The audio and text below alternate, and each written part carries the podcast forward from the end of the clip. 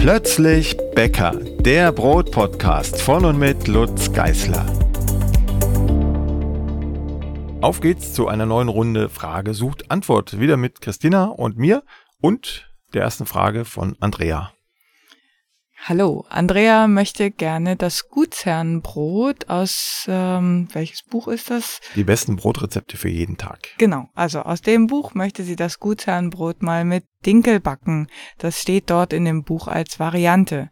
Jetzt fragt sie, wie kann sie das ersetzen, weil sie nicht weiß, wie sich der Teig dann verhält, wenn sie einfach irgendwas verändert. Also, ich zitiere aus dem Buch Variante mit Dinkelmehl. Dieses Rezept eignet sich gut, um die Weizenmehle gegen Dinkelmehle zu tauschen. Je nach Dinkelsorte und Mehlqualität kann der Teig etwas weicher sein als mit Weizenmehlen. Deshalb am besten erst einmal ein paar Gramm weniger Wasser verwenden und nachschütten, wenn der Teig zu fest erscheint. Das ist im Grunde auch schon die ganze Antwort. Die Rezeptur ist ganz gut geeignet für Dinkel weil wir einen relativ hohen Roggenanteil haben. Und Roggen bindet viel Wasser. Das bedeutet, wir können das relativ gut mit Dinkel abändern und das Brot wird nicht zu trocken, weil relativ viel Wasser drin steckt, das an den Roggen gebunden ist. Also einfach Weizen gegen Dinkel tauschen.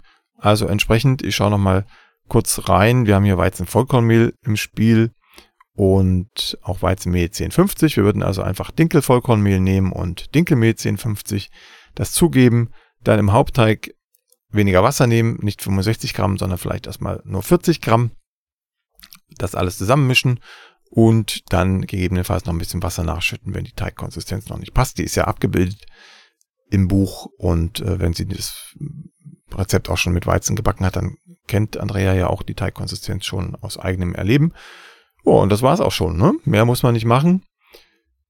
Genauso wie es im Buch steht beim Tipp, also einfach eins zu eins die Mehle ersetzen und einen Hauch weniger Wasser am Anfang und nachschütten, falls die Konsistenz noch nicht passt.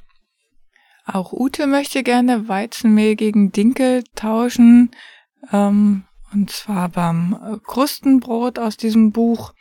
Und da fragt sie, ob sie einfach ähm, das Weizenmehl gegen Dinkel oder Emmer austauschen kann weil sie gerne dauerhaft auf Weizen verzichten möchte. Aber sie hat eben gelesen, dass man Dinkel nicht so einfach gegen Weizen austauschen kann. Ja, auch da schlage ich gleich nochmal das Rezept auf, weil ich natürlich nicht, nicht mehr zumindest, alle Rezepte im Kopf habe bei der Vielzahl derer, die über die Jahre entstanden sind. Seite 169 haben wir Krustenbrot. Da haben wir einen Quellteig, also quasi einen Autolyseteig drin. Wir haben wieder relativ hohen Roggenanteil dabei und auch Weizenmehl 1050. Hier wäre also das gleiche Spiel. Hier würde ich erst einmal einfach das Weizenmehl gegen das Dinkelmehl ersetzen und schauen, ob mir das gefällt. Auch hier einen Schluck weniger Wasser am Anfang nehmen und mich rantasten. Also genau wie bei Andrea gerade. Passt also beides zusammen von den Fragen her. Und äh, wenn das Brot mir dann doch zu trocken sein sollte, dann könnte ich erstens überlegen, ob ich den Teig noch ein bisschen weicher mache. Das gibt es durchaus her. Und wenn ich das nicht möchte, dann wäre die nächste Überlegung, ähm, ein Quellstück anzusetzen aus Leinmehl zum Beispiel. Wir hatten in einer der letzten Folgen auch über Schwarzroggen geredet. Auch das wäre eine Möglichkeit, also einen Teil des Roggenmehles im Hauptteig mit Schwarzroggen zu ersetzen. Oder ich nehme Flohsamenschalen oder ich mache ein Mehlkochstück aus einem Teil des Roggenmehles, ungefähr drei bis fünf Prozent des Roggenmehles im Hauptteig, nehme ich raus, die fünffache Wassermenge ran und aufkochen. Und dann habe ich ein Mehlkochstück, kann mir also ähm, einen relativ festen Teig herstellen und habe trotzdem viel Wasser im Hauptteig. Aber von diesem Ding abgesehen, es müsste auch einfach so funktionieren. Einfach Dinkel gegen Roggen tauschen, weil so viel, äh, Dinkel gegen Roggen tauschen, Weizen gegen Dinkel tauschen. Und ähm, dann funktioniert das, weil ich eben so viel Roggenmehl im Spiel habe, dass der Dinkel auch so gut klarkommt mit dem Wasser, das an den Roggen gebunden ist. Die nächste Frage kommt von Yvonne und Yvonne beschäftigt sich gerade ähm, damit, einen Sauerteig herzustellen. Und sie schreibt in der Anleitung, wie man eben einen Sauerteig herstellt, steht, dass man ein Glas mit 50 bis 100 Gramm in den Kühlschrank stellt und von diesem ein, sein Leben lang zehrt, sobald man ein Brot backen möchte. Und dann bei der Pflege, da steht, dass man dann lediglich zehn Prozent des alten Sauerteiges nimmt. Dann äh, springt sie zu den ähm, häufigen Fragen. Da sagt sie, da sprichst du davon, dass man den alten Sauerteig, nachdem man ihn aufgefrischt hat, am besten für andere Dinge als das Backen benutzt. Aber leider hat sie keinen Gemüsegarten und sie würde ihn dann einfach wegwerfen. Das heißt, jedes Mal, wenn äh, sie den Sauerteig auffrischt, dann hätte sie dann 40 bis 90 Gramm Sauerteig übrig, den sie wegwirft. Ähm, ist das so korrekt? Ja, so ist das, leider. Ähm, man könnte natürlich auch weniger Mehl und Wasser nehmen, aber dann wird es irgendwann homöopathisch. Ne? Dann kann man es erstens nicht mehr gut verrühren. Zweitens ist dann in dem Gläschen, was man hat, äh, viel zu wenig Teig drin äh, auf einer sehr großen Grundfläche. Also sagen wir mal, äh, wenn das nur mit 25 Gramm Mehl und Wasser getan würde, die Auffrischung, dann hat das vielleicht eine Höhe von einem Zentimeter oder so in dem Gläschen, je nachdem, was es für ein Gläschen ist. Und dann äh, ist natürlich auch das Risiko größer, dass da von außen Einflüsse reinkommen, die wir nicht haben wollen. Also sei es Schimmel oder sei es irgendwas anderes. Das Ziel ist immer, eine sehr kompakte Masse zu produzieren, also auf kleinem Raum, möglichst schmales Gefäß, äh, hochgefüllt mit wenig Oberflächenfläche, damit da von außen nichts ran kann. Deshalb ist mein Mindestmaß immer so um die 100 Gramm Anstellgut im Glas und äh, das sorgt dann dafür, wenn man nur einmal die Woche backt, beispielsweise, und dann braucht man vielleicht die Hälfte des Anstellgutes zum Backen, ähm, dass dann was überbleibt. Und damit muss man leben, wenn man das Anstellgut separat führen will, was sinnvoll ist, wenn man verschiedene Dinge backen möchte und nicht nur immer das gleiche Rezept. Aber es wäre natürlich auch eine Variante zu sagen, ich backe sowieso jede Woche das gleiche Brot. Ähm, zu sagen, ich mache das traditionell, also ich nehme mir das Anstellgut, das ich am Abend in das Mehlwasser-Gemisch gepackt habe für den Sauerteig, am nächsten Tag, wenn der Sauerteig reif ist, wieder davon ab. Also zum Beispiel gebe ich 50 Gramm Anstellgut auf äh, was nehmen wir, äh, 500 Gramm Mehl und 500 Gramm Wasser, dann habe ich ein Kilo Sauerteig und wenn der dann am nächsten Tag reif ist, nehme ich von diesen 1050 Gramm Sauerteig, die es ja dann real sind, die 50 Gramm wieder ab, stelle sie in den Kühlschrank und setze damit das nächste Mal wieder den gleichen Sauerteig an. Das, dann ist es ein Kreislaufsystem, da kommt nichts weg. Und äh, hat den charmanten Vorteil, dass man immer ein aktives Anstellgut hat, wenn man regelmäßig backt zumindest. Und man ansonsten keine weitere Arbeit hat des Auffrischens. Der Nachteil ist klar, wenn ich das vergesse abzunehmen, also 1050 Gramm dann in den Brotteig gebe statt 1000 Gramm und die 50 Gramm also mit hineinwerfe, dann sind sie weg. Dann habe ich nichts mehr. Dann muss ich von vorn anfangen. Also den Sauerteig neu auf die Welt bringen mit Mehl und Wasser. Das ist nervig und hält auf. Und der zweite Punkt ist, ich kann dann halt nicht mehr wirklich flexibel backen, sondern ich muss mehr oder weniger das gleiche Rezept verbacken und immer die gleiche Menge Brot auch herstellen aus diesem Anstellgut. Also separat führen, separates Führen des Sauerteiges ist schon schlau, wenn man flexibel bleiben will, hat aber wie gesagt den Nachteil, dass man dann einen kleinen Teil des Anstellgutes in aller Regel entsorgen muss. Und wenn man keinen Kompost hat, dann ähm, nimmt man die Komposttonne, wenn es die gibt, die Biotonne, oder halt den Restmüll. Oder was viel schlauer ist, man trocknet das Ganze auf Backpapier aufstreichen und trocknen lassen im Backofen, zum Beispiel in der Restwärme und hat dann Sauerteigpulver, wenn man das noch aufmörsert oder durch, die, durch den Mixer gibt. Damit kann man das Paniermehl ähm, strecken und es schmeckt dann deutlich besser, das Schnitzel oder was auch immer man daraus macht. Man kann damit Soßen andicken, man äh, kann Mehlkochstücke kochen aus Sauerteigresten, die dann den Brotgeschmack wieder positiv beeinflussen. All das geht, das äh, ist auch schon beschrieben, zum Beispiel in den häufigen Fragen im Blog oder im Brotbackbuch Nummer 4, im Sauerteigbuch, da gibt es ein ganzes Kapitel zu diesem Thema, was mache ich mit den Anstellgutresten. Man kann übrigens auch Nudeln herstellen damit oder Plätzchen. Weihnachtszeit ist vorbei, aber ihr kommt bestimmt wieder. Einfach altes Anstellgut mit in den Mürbeteig reingeben und das Plätzchen schmeckt mindestens doppelt so gut. Die nächste Frage kommt von Uwe. Uwe ist ein Fan des Dinkel-Kartoffelbrot aus dem Brotbackbuch Nummer 4. Das gelingt ihm auch insgesamt gut, nur mit der Kruste ist er nicht zufrieden. Ähm, auf den Bildern im Buch sieht die so schön rustikal aus und bei Uwe bleibt die Kruste sehr glatt und reißt kaum auf. Allerdings befeuchtet er das Brot mit einer Wasserspritze, bevor es in den Ofen kommt und dort geschwadet wird. Er fragt, ob es daran liegen kann. Das wird eine schnelle Antwort, ja. Das liegt auf jeden Fall daran, dann äh, verkleisterst du dir den Schluss, der ja da eigentlich offen sein soll und aufreißen soll und das Brot geht nicht mehr gut auf, also geht vielleicht auf, aber dann im Zweifel irgendwo unten über dem Brotboden, wenn es überhaupt aufreißt und bleibt relativ klein und gedrungen. Also auf jeden Fall nicht abspritzen vorher, sondern ähm, einfach nur bedampfen den Ofen und gut ist. Die nächste Frage kommt von Ellie. Sie lebt nicht mehr in Deutschland und bekommt ähm, an ihrem Wohnort nur Weizen All-Purpose. Sie vermutet, das ist äh, Typ 405 oder eben Vollkornmehl, also selbstgemahlenes Mehl dann. Und äh, für die für viele Rezepte ist aber eben ein Mix verschiedener Mehltypen gefragt und sie sucht jetzt nach einer Lösung. Ja, hier ist die Antwort nicht ganz so einfach wie eben bei Uwe. Es bleibt Ellie eigentlich nur mit diesem All-Purpose-Mail, Mail, mit diesem All-Purpose, ich sag's gar nicht mehr, mit diesem Mail zu arbeiten. Ähm, wenn man helle Brote backen will oder mit Vollkornmehl zu arbeiten, wenn man dunkle Brote backen will. Eine Möglichkeit wäre, das Vollkornmehl selbst ein bisschen auszusieben, also die Schale größtenteils wegzusieben. Dann hat man so eine Art Weizenmehl 1050, vielleicht aber eher 1200, 1300. Hm, da kann man schon etwas hellere Brote backen.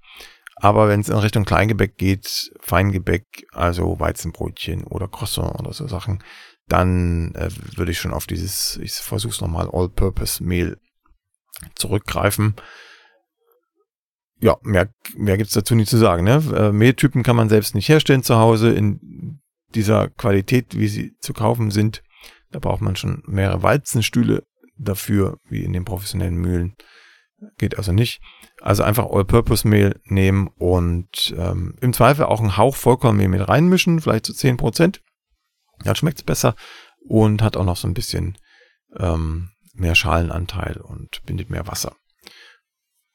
Ralf ist ein bisschen verwirrt von Temperaturangaben in Rezepten und äh, braucht da nochmal eine Erklärung. Und zwar, ähm, wenn die Zutat Wasser zum Beispiel angegeben wird mit 15 Grad, also kaltes Wasser, und dann die optimale Teigtemperatur aber 25 Grad sein soll, fragt er sich, woher diese höhere Teigtemperatur kommt. Das lässt sich wieder einfach beantworten. Das ist die Kneterwärmung. Also bei festen Teigen, und da gehört Napolitaner Teig dazu, bringt die Knetmaschine sehr viel Wärme in den Teig ein, weil der Teig relativ lang geknetet wird und eben sehr viel Reibung erzeugt.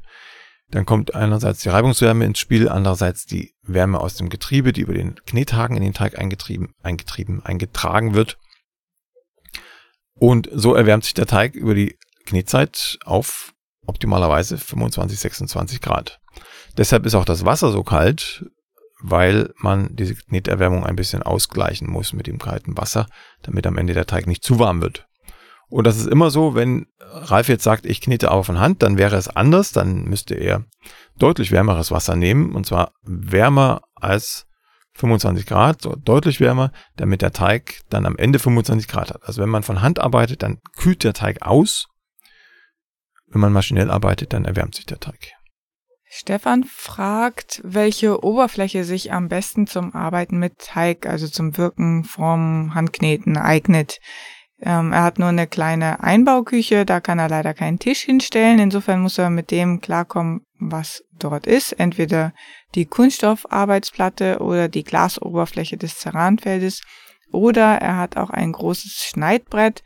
Allerdings ähm, müsste er das mal austauschen, weil er mit der Qualität nicht so sehr zufrieden ist.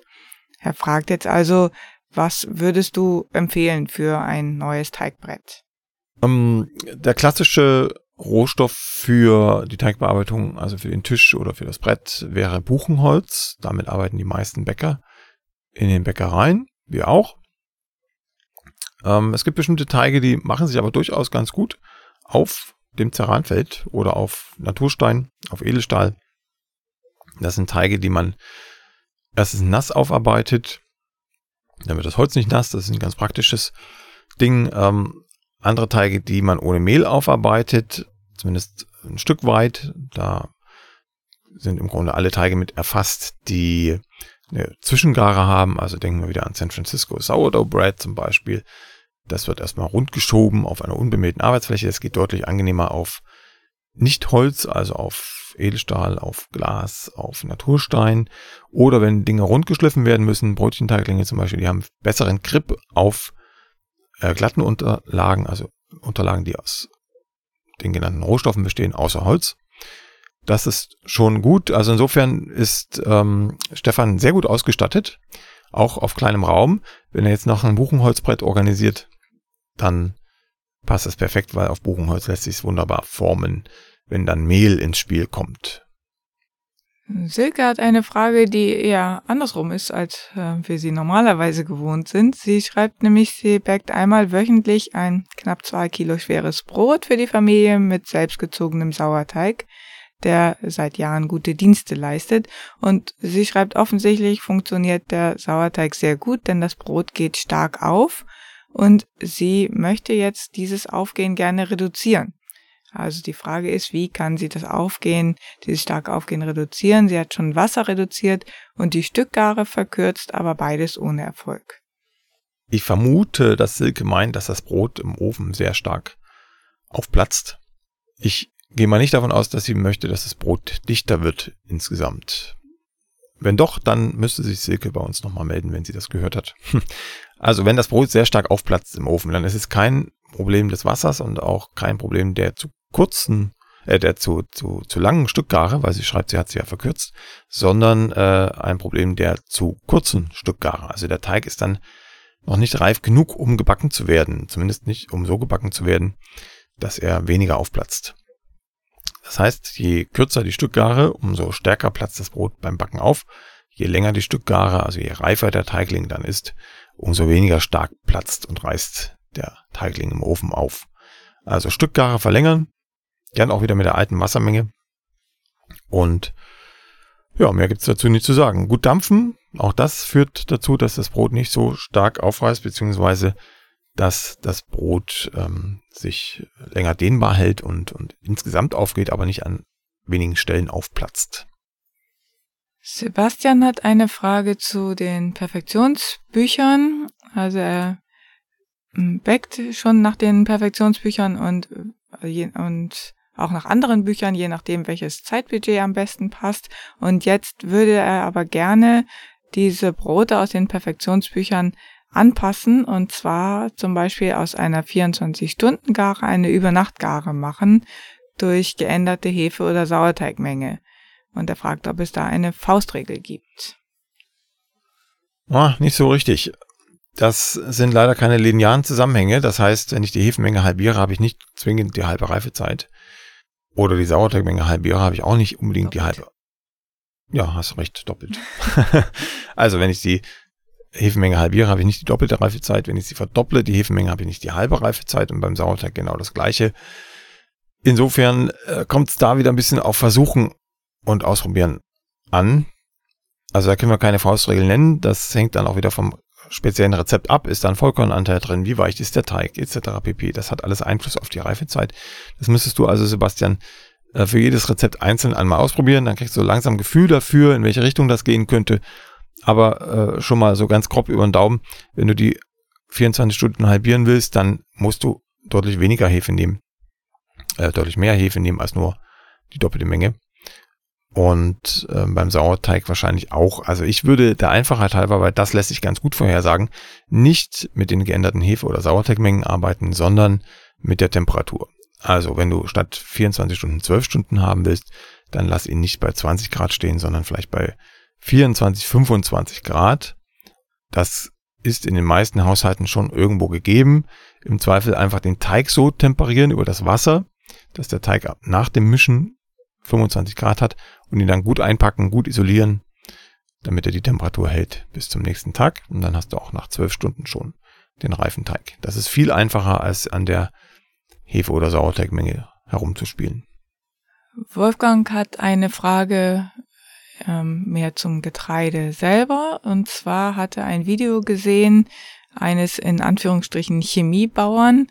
Und ähm, da sagte dieser Bauer, dass er keinen Weizen ernten kann, der genug Proteingehalt hätte, um ein Brot zu backen, weil er weniger Dünger verwenden darf.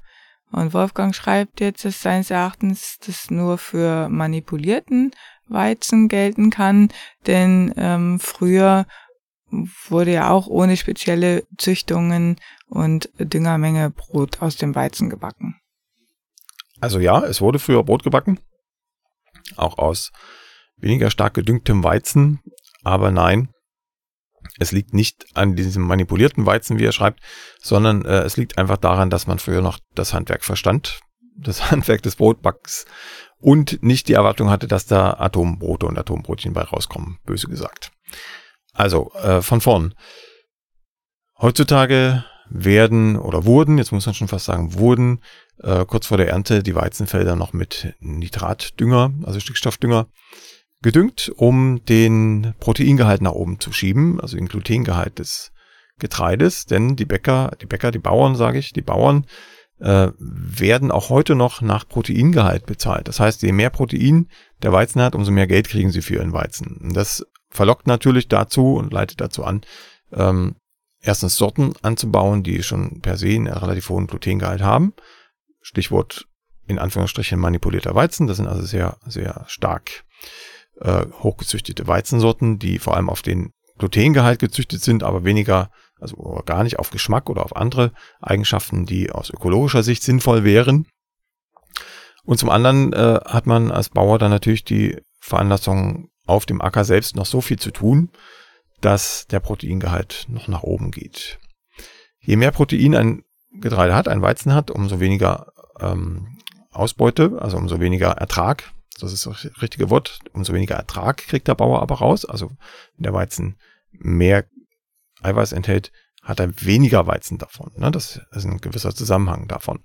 Aber er kriegt natürlich mehr Geld. Also es ist dann eine rein wirtschaftliche Frage, was er macht. Mittlerweile ist das Stickstoffdüngen kurz vor der Ernte eingeschränkt durch die EU, sodass, und da kommt die Aussage dieses Bauern wohl her, er dann sagt, äh, dann baue ich halt keinen Weizen mehr an oder ich ernte ihn nicht mehr als Brotgetreide, weil er zum Brotbacken nicht mehr geeignet ist.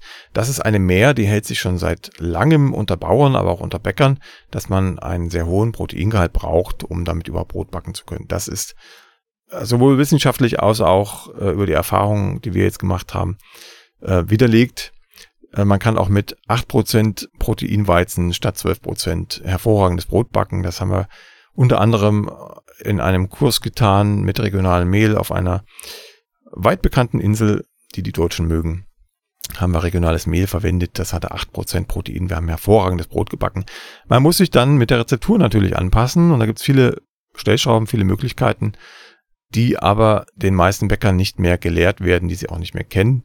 Insofern ist man auch heute noch dabei, auf Hochproteinmehl zu gehen, also was 11, 12 Prozent Protein hat. Bei 10 Prozent wird den meisten Bäckern und auch Bauern schon wieder äh, etwas schwindelig, weil es zu wenig ist, scheinbar zu wenig, aber es geht sogar mit weniger. Man kann immer noch ein vernünftiges Brot backen, insbesondere dann, wenn die Proteinqualität passt, denn das ist die wichtigere Stellschraube, nicht der Gehalt, sondern die Qualität, also die Zusammensetzung des Glutens. Da gibt es verschiedene Eiweiße, die da äh, zusammenspielen und je nachdem, wie sie zusammenspielen, also in welchem Verhältnis sie enthalten sind, kann ein Weizen auch bei weniger Proteingehalt ein sehr gutes Brot ergeben. Und das ist die Arbeit, die eigentlich allen auferlegt ist, uns Hobbybäckern, genauso wie den Profibäckern und auch den Bauern, äh, dahin zu wirken, Sorten anzubauen, die vielleicht auf den ersten Blick nicht gut als Brotgetreide geeignet sind, aber aus ökologischen Gesichtspunkten sinnvoll sind, auch ähm, eingebaut werden, um die Sorten zu erhalten. Da geht es dann meistens um ältere Sorten. Und die Bäcker dann wiederum ins, in die Lage zu versetzen, über das Wissen, was sie wieder haben müssten, also Stichwort Ausbildung der Bäcker, ähm, in die Lage zu versetzen, mit diesen Getreiden gutes Brot zu backen. Die nächste Frage kommt von Barbara. Barbara backt Brot immer im gusseisernen Topf und ist damit eigentlich auch zufrieden. Nur hat sie ein Problem mit der Brotunterseite. Die wird ihr zu schwarz und sie möchte wissen, wie sie das verhindern kann. Da gibt es zwei Möglichkeiten. Entweder den Topf nicht ganz so stark aufheizen. Also wenn, du weißt nicht, was sie macht, aber wenn er jetzt steht auf 250 Grad, dann vielleicht nur auf 230 Grad hochheizen. Und zweite Idee, den Topf ein bisschen weiter oben zu positionieren im Backofen, wenn das noch möglich ist. Wenn also noch Platz ist nach oben hin, dann einfach eine Schiene weiter hochstellen. Was auch eine Idee wäre, ähm, vor dem Backen noch ein kaltes Blech unter den Topf zu schieben oder im Zweifel sogar den Backstein drunter zu schieben. Mehr oder weniger kalt, also ich würde dann einfach den Backstein und den Topf aufheizen, eine halbe Stunde, dann ist der Backstein noch nicht wirklich heiß und schützt die Unterseite des Topfes ein bisschen vor der Wärme, die von unten kommt. Christine hat eine Frage zum fertigen Brot, nämlich wie schneidet man das Brot am besten? Sie möchte wissen, ob du ein Messer oder eine Maschine nutzt und äh, auf was man bei der Anschaffung eines Messers oder einer Maschine achten sollte. Wir schneiden unser Brot nach wie vor mit einem guten Brotmesser. Äh, Brotschneidemaschinen sind ganz nett, da bin ich nur immer so ein bisschen skeptisch, ähm, was die Anschaffungskosten angeht und ob sie dann wirklich so gut ist und ob das mit jedem Brot geht. Bei einem Messer hat man das selber in der Hand. Ein gutes Messer sollte aus meiner Sicht auf jeden Fall eine lange Klinge haben, weil ich mit einem Rutsch durch dieses Brot durch will. Und wenn ich dann ein anderthalb Kilo Leib habe oder ein sehr fluffiges Weizenbrot, ähm, dann will ich da nicht rum, rumraspeln, sondern ich möchte mit einem Rutsch durch. Also so eine Klinge von um die 30 Zentimeter ähm, ist schon ganz nett. Da gibt's verschiedene Anbieter dafür. Für so ein Brotmesser muss man schon auch, wenn es gut sein soll, ein bisschen Geld hinlegen. Gute Messer sind, die ich bisher verwendet habe, einerseits von Güde, da gibt's ein richtig großes Schwert schon fast. Das ist sehr empfehlenswert, kostet aber wie gesagt auch ein paar Euro. Ähm, es gibt von Herder, also Windmühlenmesser, zwei sehr schöne Brotmesser, die sehr filigran gearbeitet sind. Einmal äh, das Ellenlang heißt es, glaube ich, Ellenlang und dann die kürzere Variante auch noch dazu. Die schneiden sehr gut, das haben wir auch privat im Gebrauch. Ist wunderbar, also da gibt's nichts zu meckern. Also Wellenschliff, wenn man mag, die meisten oder fast eigentlich alle, alle Brotmesser, die auf dem Markt sind, sind mit Wellenschliff ausgestattet. Es gibt aber auch äh, und gab früher auch Brotmesser, die eine glatte Schneide hatten. Und auch die schneiden sehr gut, wenn sie scharf sind. Ich habe so ein Brotmesser mal mir bauen lassen vor vielen Jahren von einem Schmied aus Norddeutschland. Der hat mir äh, eine geschwungene Klinge gemacht, sehr lang, sieht eher aus wie so, ein, so, ein, ähm, so eine Machete, mit der man durch den Dschungel geht aber es schneidet hervorragend und es hat eine glatte Schneide. Wer da schauen will, ich versuche dran zu denken, das zu verlinken. Wenn nicht, erinnert mich nochmal dran in den Kommentaren. Ähm, ansonsten im Blog, wer da schauen will, sucht einfach in der Suche nach Brotmesser und dann kommt irgendwo der Eintrag zu diesem Messer. Wer das haben will, das ist tatsächlich eine Anschaffung. Ähm, Brotliebhaber und Messerliebhaber, Messersammler werden das sicherlich haben wollen, aber ähm, nachlesen kann man es auch erstmal und anschauen. Wer dieses Messer einmal anschauen will, der sucht im Blog danach. Ähm, es wäre dann eine Einzelanfertigung. Also sobald jemand sagt, ich möchte das, dann gebe ich meinem Schmied Bescheid und der macht das handgeschmiedet mit einer eigenen Nummer drin, damit es nachvollziehbar ist, dass wie viele Messer das ist.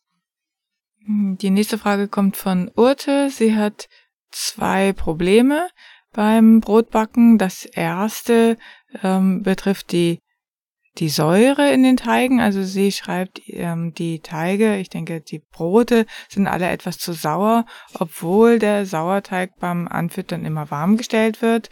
Und die zweite Frage ist mehr eine handwerkliche. Ähm, sie schreibt, die meisten Teige, vor allen Dingen Roggenteige, kann sie nicht straff wirken, weil der Teig spätestens nach der Gare zu weich ist. Bei der ersten Frage fiel mir gleich ein, kam mir in den Sinn, äh, dass man auch einen warm gereiften Sauerteig zu sauer werden lassen kann, wenn er nämlich zu reif ist. Wenn er überreif wird, dann wird er auch zu sauer. Das wäre nochmal zu prüfen von Urte, ob das der Fall gewesen sein könnte. Also wenn er schon eingefallen war, dann äh, war er eindeutig zu reif. Ansonsten kann man natürlich ähm, spielen und zwar wieder mit Temperaturen, also die Teigtemperatur prüfen. Ganz wichtig, nach dem Mischen oder Kneten, je nachdem, was es für ein Teig ist, ähm, Temperatur messen, Thermometer reinstechen in den Teig und wenn der Teig zu kalt ist, also sagen wir mal bei Roggen, beim Roggenbrot äh, unter 30 Grad, dann ist das schon wieder ein Problem, dann wird das Brot unter Umständen zu sauer. Wenn das bei einem Weizensauerteigbrot passiert, dann und es ist unter 28 Grad, auch das wird problematisch, weil es dann auch zu sauer wird für das, was Ute sich vorgestellt hat. Also es liegt nicht zwingend immer nur am Sauerteig, sondern es liegt durchaus auch an der Hauptteigführung, also an der Temperatur des Hauptteiges und bei welcher Temperatur dieser dann wiederum reift. Das wäre also zu prüfen. Zur zweiten Frage, das ist ganz einfach zu beantworten. Roggenteige kann man nicht straff wirken, das geht nicht. Das ist wieder der Natur des Roggens, weil sich da kein ähm, Klebergerüst aufbaut wie beim Weizen. Da baut sich schon ein Teiggerüst auf, aber es ist eher zu behandeln wie ein Schaum. Das heißt, da lässt sich nichts straffen, der ist nicht dehnbar, der ist fast nicht elastisch. Das ist einfach nur eine Klebemasse und diese Masse, dieser Teig, wenn man jetzt zu Christina schaut, wäre es keine Masse. Das ähm, macht man in anderen Bereichen bei Rührteigen und bei Biskuiten und so. Also ein Teig ist es immer noch, aber eben keiner, den man straff wirken kann, sondern der wird einfach ähm, rund geschoben, wenn man es einfach ausdrückt. Das heißt, äh, viel Mehl auf den Tisch, Teig drauf und dann von unten mit der Hand nach oben zur Mitte heben, leicht andrücken, aber immer die Mehl, die Mehl, die Hand am Mehl und nie da, wo kein Mehl ist. Sebastian hat eine Baguette-Frage. Er hat sich jetzt nämlich dem Wunsch seiner Familie gebeugt und versucht zu Hause gutes Baguette zu backen. Er ist auch schon äh, ganz zufrieden. Also auf jeden Fall äh, schreibt er, es ist besser als alles, was er hier so kaufen kann, aber es ist noch nicht so ganz so grobporig, wie er es bei dir im Video gesehen hat.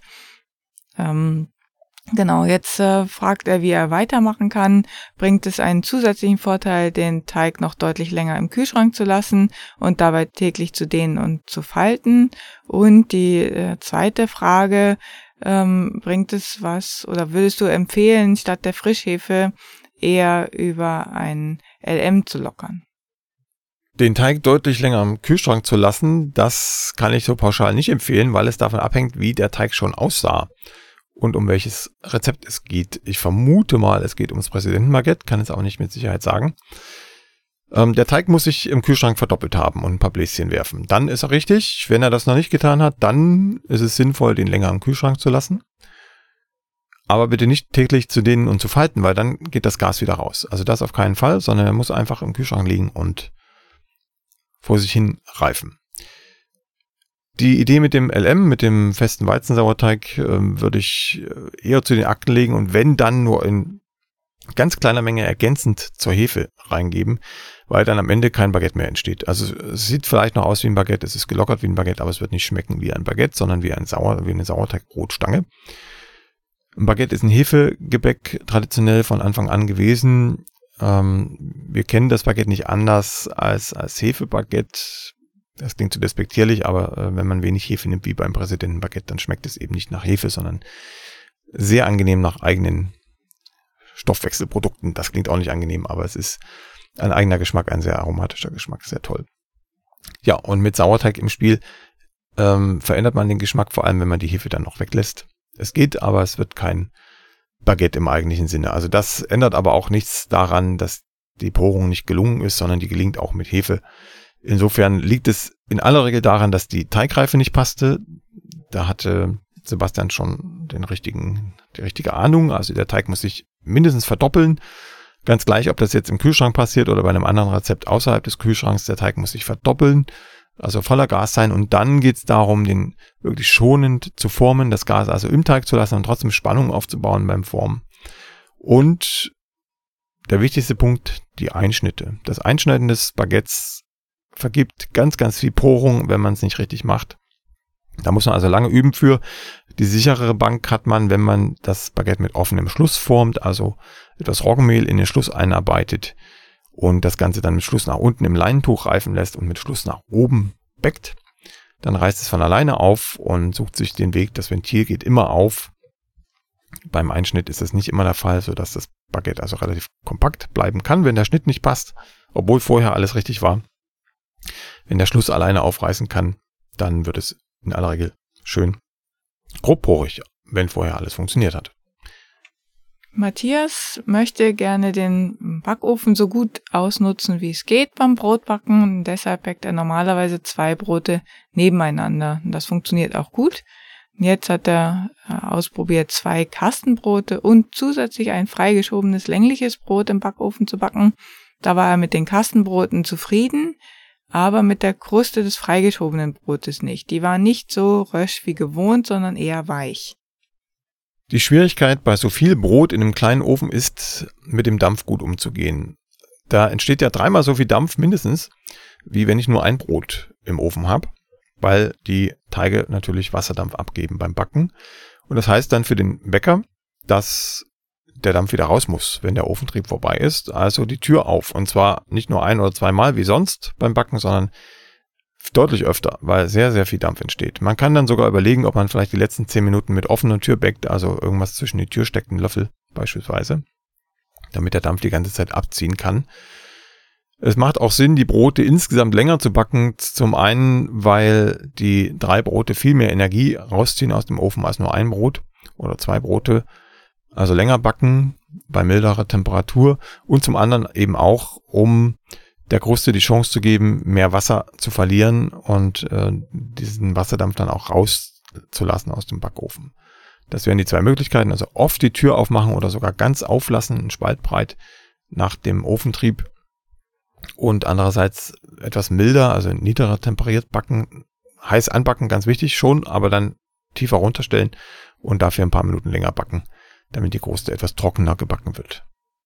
Die nächste Frage kommt von Andrea. Sie hat die beiden Perfektionsbücher mit Hefe und mit Sauerteig und sie würde jetzt gerne das Weizenmehl 550 durch Kamutmehl ersetzen und fragt, ob das einfach eins zu eins möglich ist. Ja, das geht ohne Probleme, sofern das Kamutmehl jetzt kein Vollkornmehl ist, sondern auch eine helle Type. Da steht meistens Kamutmehl hell drauf, ohne Typenangabe, aber das wäre dann sozusagen der Ersatz für das Weizenmehl 550. Das Kamutmehl kann durchaus ein bisschen mehr Wasser vertragen als das Weizenmehl 550, aber das nur als Idee. Ne? Es kommt ja auch wieder darauf an, wie viel Wasserbindevermögen das Weizenmehl 550 hatte. Das ist sehr unterschiedlich von Mühle zu Mühle, von Mahlverfahren zu Mahlverfahren, von den Sorten, die darin vermahlen wurden, etc. Also ich würde es erstmal eins zu eins tauschen und dann schauen, ob der Teig mir gefällt oder ob es noch ein bisschen Wasser sein könnte. Dörte hat eine Frage zu Mehl in den USA. Eine Freundin von ihr ist in die USA ausgewandert und hat jetzt das Problem, dass sie dort keinen Sauerteig hinbekommt. Äh, Dörte hat jetzt im Internet recherchiert und herausgefunden, dass amerikanischer Roggen einen höheren Eiweißanteil hat. Und es in den USA natürlich auch nicht unsere Mehltypen gibt. Daher verwendet die Freundin dort nur Vollkornmehl. Also am Eiweißanteil liegt es definitiv nicht. Das ist völlig irrelevant, um den Sauerteig herzustellen. Ähm, Vollkornmehl verwendet sie, schreibt sie sowieso. Ich vermute mal eher, das wird kein Bio-Roggen sein. Insofern tot gespritzt, was die Mikroorganismen auf der Schale angeht, denn um die geht's ja, die wollen wir einsammeln und vermehren. Also ich würde mir auf jeden Fall einen Bio-Roggen suchen, auch wenn es vielleicht schwierig ist, und diesen aufmalen lassen oder gemahlen kaufen und dann damit den Sauerteig ansetzen. Wenn auch das nicht machbar ist, dann auf jeden Fall Vollkornmehl nehmen und äh, dann eine externe Mikroorganismenquelle reingeben. Also zum Beispiel den Saft eines frisch geriebenen und ausgepressten Bio-Apfels, ungewaschen, bitte. Bio, ganz wichtig. Und den anteilig mit reingeben, ungefähr halb halb Wasser und Saft. Und dann sollte das Ganze in Gang kommen. Das soll es gewesen sein für heute, eine etwas längere Folge. Wir hören uns bald wieder und sagen Dankeschön für eure Aufmerksamkeit. Bis bald. Bis bald. Tschüss. Die nächste Folge von Plötzlich Bäcker, dem Brot-Podcast, gibt es ganz bestimmt. Wenn du bis dahin meine Arbeit am Blog oder für diesen Podcast unterstützen möchtest, dann klicke dich auf plötzblog.de slash unterstützen. Vielen Dank.